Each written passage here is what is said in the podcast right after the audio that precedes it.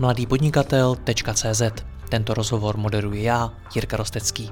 Partnerem podcastu jsou konversky.cz, kde si můžete za pár minut naklikat prodejní a poptávkové stránky pro vaše specifické podnikání. Podívejte se sami na trochu divné stránky www.konversky.cz. A pokud chcete slyšet i moje speciální rozhovory, ve kterých jdeme s hosty ještě více do hloubky a podrobněji rozebíráme jejich zkušenosti, pak se přidejte mezi naše předplatitele. Více na www.mladýpodnikatel.cz/předplatné. Užijte si poslech.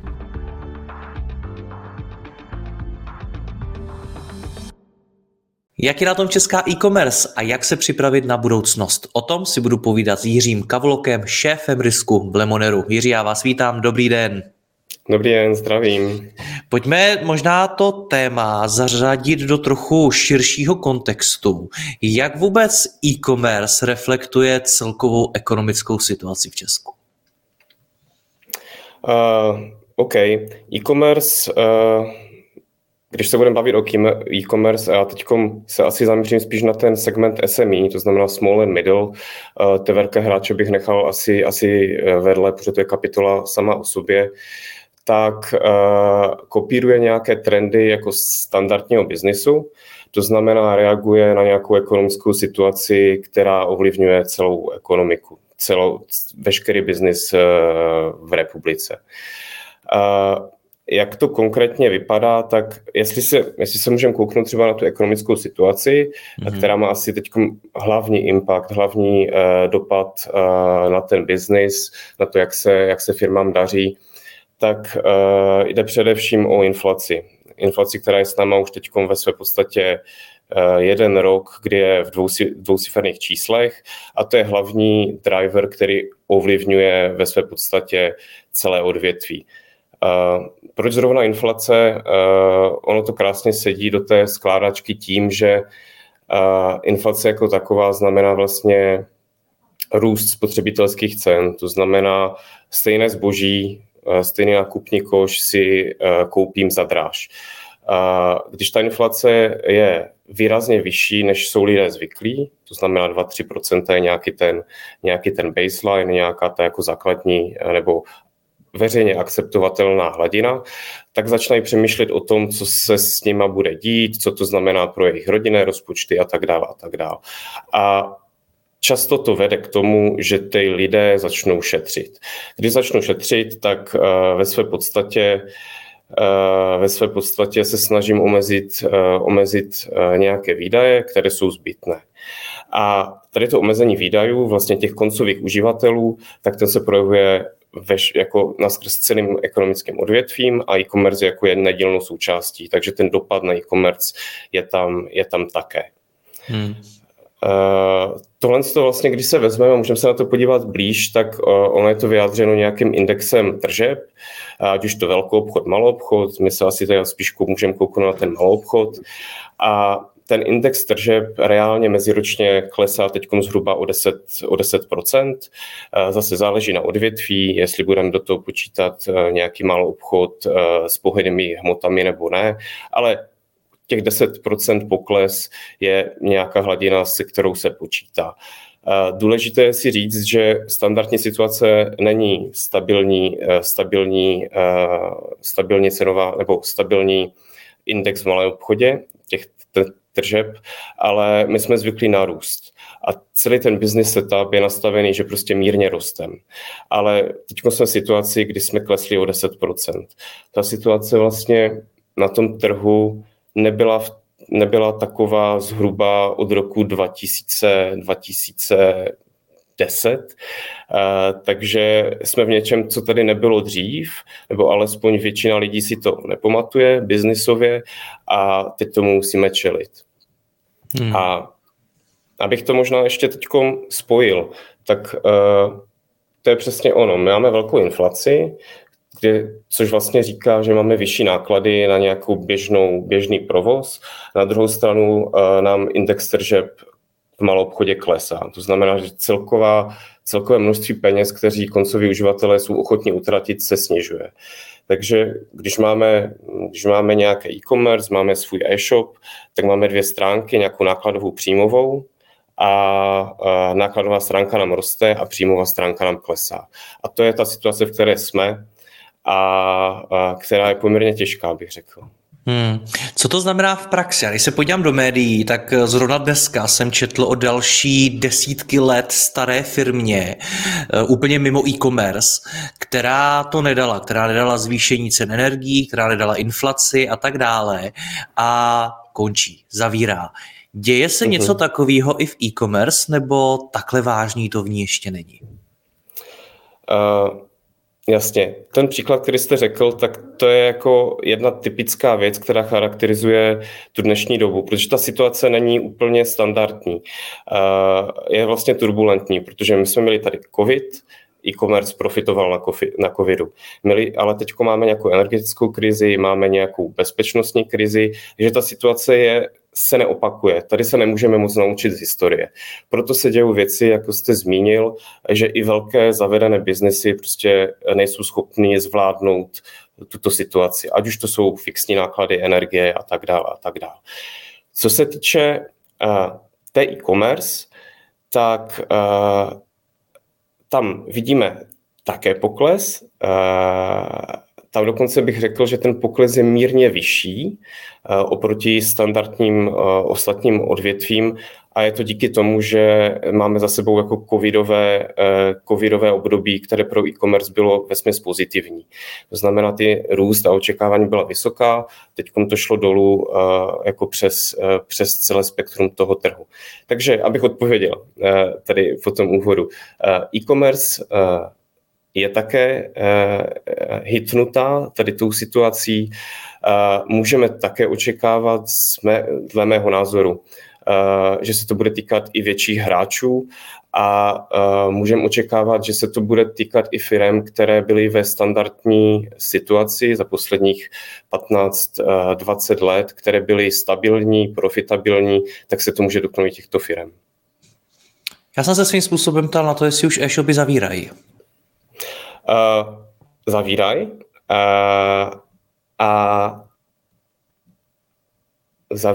a když se kouknem na nějakou strukturu e-shopu, tak takový standard před rokem a půl byl, že e-shopy, kterým třeba klesly tržby o víc jak 50% meziročně, tak na celém tom portfoliu, na celé té české e-commerce tvořili pod 5% ten share, ten podíl. V dnešní době je to kolem 10%. A jestli můžeme říct, že zavírají, tak tady ty e-shopy jsou v krizi, mimo ty, které už teda zavřely a které už tady jako s náma nejsou, nebo nemáme o nich čísla. A nejen to, protože my se teď díváme na tu část české e-commerce, která klesá, ale ono to jde vidět i na té části, která roste. Ona roste míň. Historicky, dejme tomu, procentou e-shopů, které rostly 1,5krát meziročně, což je krásný jako business výkon, tak byl přes 30%, dokonce 35%. A v dnešní době jsme zhruba na 22 až 25.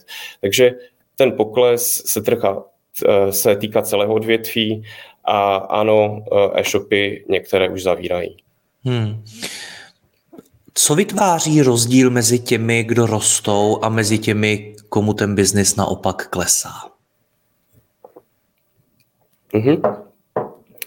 To je dobrá otázka a já bych na to odpověděl, že to je nějaká elasticita poptávky. To znamená, pokud nabízím produkty, které jsou zbytné, které jsou jako cenově velmi citlivé a mám Českou republiku, obyvatele, kteří chtějí ušetřit nějaké peníze, tak první věc, kterou vlastně seškrtají, kde sníží své výdaje, jsou zbytné věci. Co se týče nějakého odvětví v rámci e-commerce, tak to může být taková ta krása, zdraví, do jisté míry jsme ochotní omezit výdaje na hobby a tak dále a tak dále. Takže řekl bych, že je to celé jako drivované tou elasticitou, to znamená to, co lidi potřebují a co potřebují, ale ne tak nutně.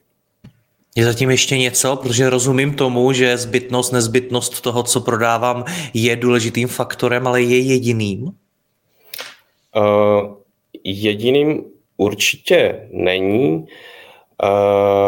Můžeme tam diskutovat o nějakých nákladech na pořizování těch produktů, které prodávám na tom produktovém mixu, ale pokud se kouknu ještě na ty e-shopy, tak vlastně i to, co jste zmínil, ta velikost těch hráčů hraje nějakou roli, protože naše česká e-commerce je velmi, velmi pestrá, od velkých hráčů po velmi malé a ti malí hráči, kteří mají menší objemy, ten e-shop nebo e-commerce dělají, buď to, nechci říct jako hobby, protože ono to vždycky něco musí přinášet, ale dělají to třeba jako bokovku, nebo je to něco menšího, dělají to na malé škále, tak tady ty e-shopy jsou do jisté míry volatilní. To znamená, když chytnou super produkt, super sezónu, rostou stovky procent. Když ta sezóna naopak není, nebo se něco neočekávaně změní, tak naopak můžou velmi rychle klesat.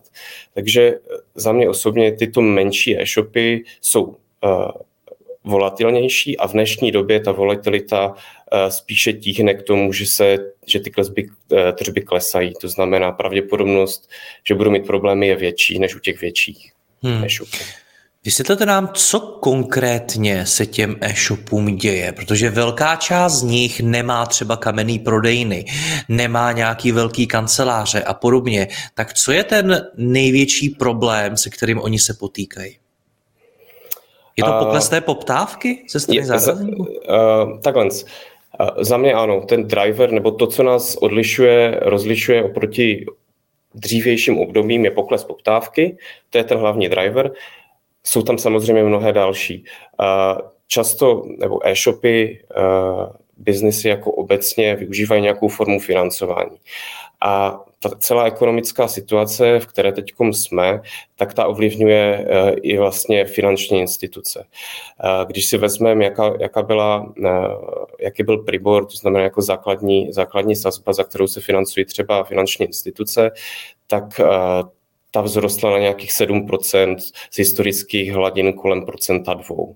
Takže náklady finanční institucí na kapitál jsou mnohem vyšší a ta finanční instituce udělá jedinou věc, kterou vlastně může udělat, a to znamená, že tady ten zvýšení nákladů přehodí na toho koncového uživatele, což je v případě teda e-shop nebo nějaký podnik.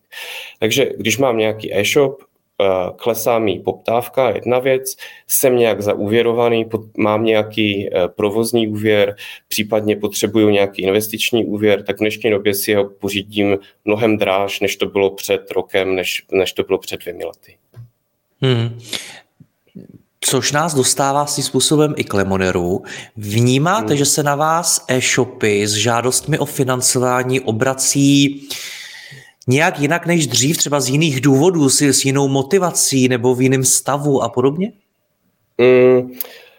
Myslím si, že ano, ačkoliv jako ten detail úplně nemůžu analyzovat. Co je zajímavé? Tam je zajímavá jedna věc. S příchodem krize, energetické a tak dál, tak bylo očekávání, že vlastně zájem o financování bude klesat. A ono se to tak dokonce stalo. V nějakém období, vlastně po začátku krize, po začátku té bezpečnostní krize, energetické krize, to znamená někdy březen 2022, tak ta poptávka opravdu klesla.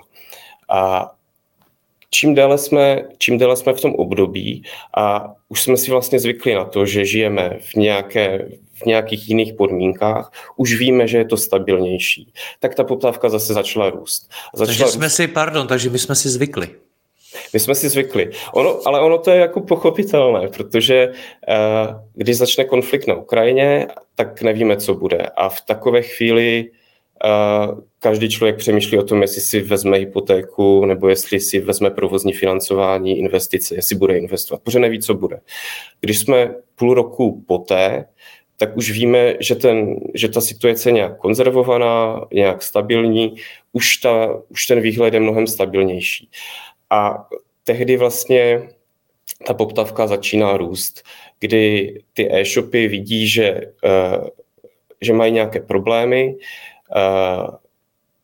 ať už to jsou jako krátkodobé problémy, mají nějaké příležitosti a začínají se znovu financovat a vlastně začínají se financovat ve větším. Teď k tomu, co jste řekl, tak mě napadá, do jaké míry je ta krize a celá ta situace, ve které jsme, psychologická a do jaký míry je to opravdu objektivně problém, že něco zdražuje, něco nejde, něco se děje a podobně. Do jaký míry je to v hlavě a do jaký míry je to ve faktech? Jasně. Takhle, ono je to vždycky kombinace obojí dvojí. Většinou, když máme nějaký trh, ať už to je finanční trh, kde se budeme bavit o poptávce po úvěrech, nebo to jsou úrokové sazby, tak ty očekávání, které ten trh má, tak je často zaceněno. Pokud se to očekávání naplní, tak ta cena zůstává stejná. Pokud se ty očekávání nenaplní, tak naopak může růst, anebo v pozitivním případě klesat. Za mě to, co teďkom existuje, tak odráží realitu. Ty očekávání si myslím, že jsou teďkom zarovnané na to, co se reálně děje. Když se ještě vrátím k tomu, proč u vás třeba e-shopy žádají o financování, tak na co ty peníze chtějí? Zajímá mě například to, jestli vnímáte ochotu a možná i odvahu těch e-shopů teď investovat do nějakého růstu, nebo jestli se tady bavíme opravdu jenom o tom nejzákladnějším, nejnutnějším financování.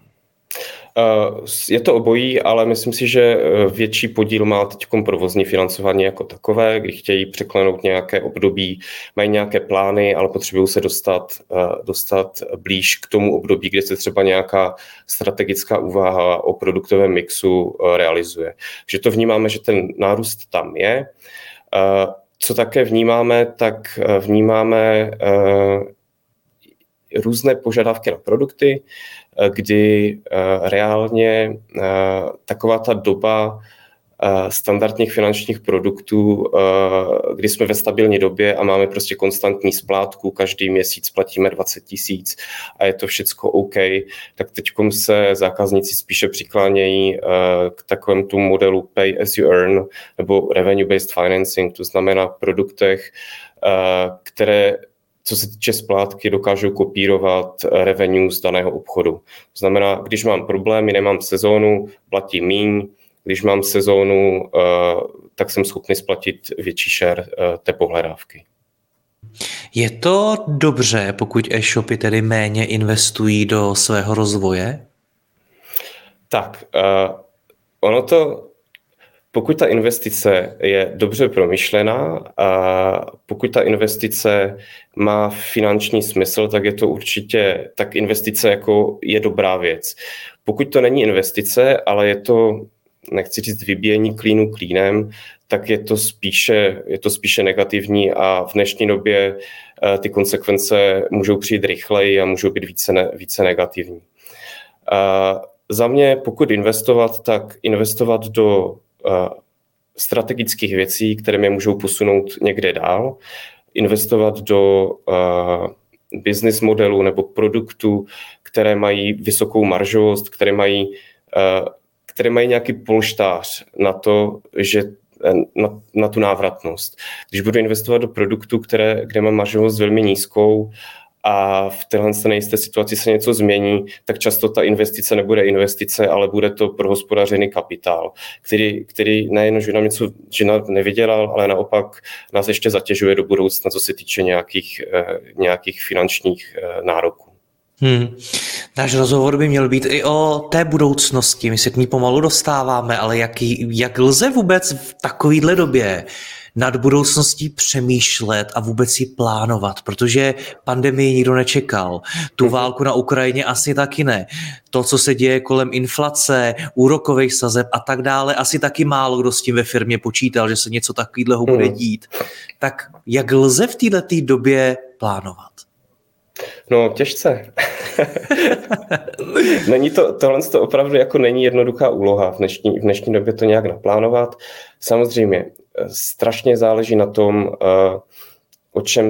co ta firma má v plánu, jaké má nějaké strategické kroky, záleží na tom, jak na tom je se stávajícím portfoliem produktů. a podle toho by se to mělo ve své podstatě individuálně řešit. Není to tak jednoduché, že nějaké doporučení, hele, vemte si všichni úvěr, překonáme půl roku a potom bude všechno krásně zelené. Ono to tak nebude. Protože i vlastně Česká národní banka, když se podíváme na jejich odhady, kdy se inflace dostane na nějakou rozumnou míru, tak se prostě posouvají. Posouvají se už teď snad na konec roku 2024. Takže jako za mě, kdybych já byl v situaci obchodníků v rámci e-commerce, tak bych se snažil bych se optimalizovat náklady, snažil bych se zaměřit na produkty, které mají nějakou maržovost, která by odolala i v době, kdy budou vyšší náklady, a v neposlední řadě bych se asi připravil na možnou příležitost, protože ta krize jako taková vytváří příležitosti. Vytváří příležitosti z toho, co jste naznačil, že některé e-shopy prostě končí, vytváří volný market share, kde jsem schopný posléze proniknout. Takže za mě je to trošku boj s větrnými mlýny, ale musím se připravit na boje dvoje. Musím se připravit na to, že ta situace se nebude zlepšovat, ale musím mít naději a musím mít i plán, co bych vlastně mohl udělat, jak bych to mohl využít, když ta příležitost nastane. Jiří, já vám děkuji za rozhovor, ať se vám v Lemoneru daří. Naslyšenou. Díky, mějte se. Děkuji vám za poslech tohoto rozhovoru a zvu vás i mezi naše předplatitele. Tvořím pro ně speciální rozhovory se zkušenými podnikateli, manažery, freelancery a dalšími profíky ze světa biznisu. V tématech jdeme ještě hlouběji a připravujeme pro vás konkrétní praktické zkušenosti z podnikání. Snadno tak objevíte cenné zkratky a informace, které vám pomohou ve vašem biznisu. Více zjistíte na www.mladypodnikatel.cz/předplatné. Děkuji vám a zase někdy naslyšenou. Jirka Rostecký.